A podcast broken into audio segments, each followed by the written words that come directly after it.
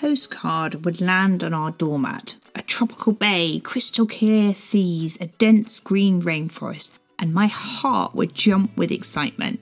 Not for the message it delivered from our lovely neighbour on his travels, but for what was stuck in the top right hand corner foreign stamps. Hello, and welcome to the Everyday Storyteller. I'm your host, Hilary Salzman, and for many years as a child, I collected stamps. I won't go as far as saying I'm massively proud of this, but neither am I that embarrassed by it.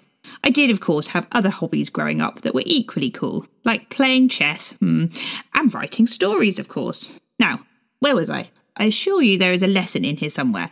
Ah, yes, it's all about collecting and curating stories. So many of my clients come to me asking where they can find stories in their business. How do they have, constantly have a stream of good tales up their sleeves? You can start, I tell them, by doing what I do. And this is all about collecting those story ideas. Next time something interesting happens in your life, or anyone else's for that matter, take note and jot it down somewhere. Voila, you've got yourself a genuine story. Think about your customers and what they need right now. How would that story resonate with them? Can you add a business meaning to it? Can you use it to explain something about you or the products and services you sell? Or can you use it simply to show customers who you are as a person and why they might want to buy from you?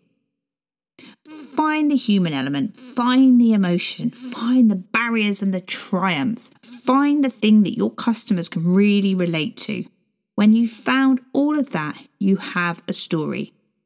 Then all that's left is to tell it only as you can.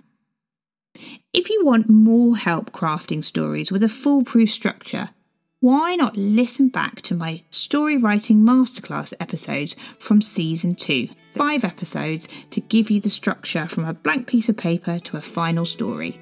Thanks for listening.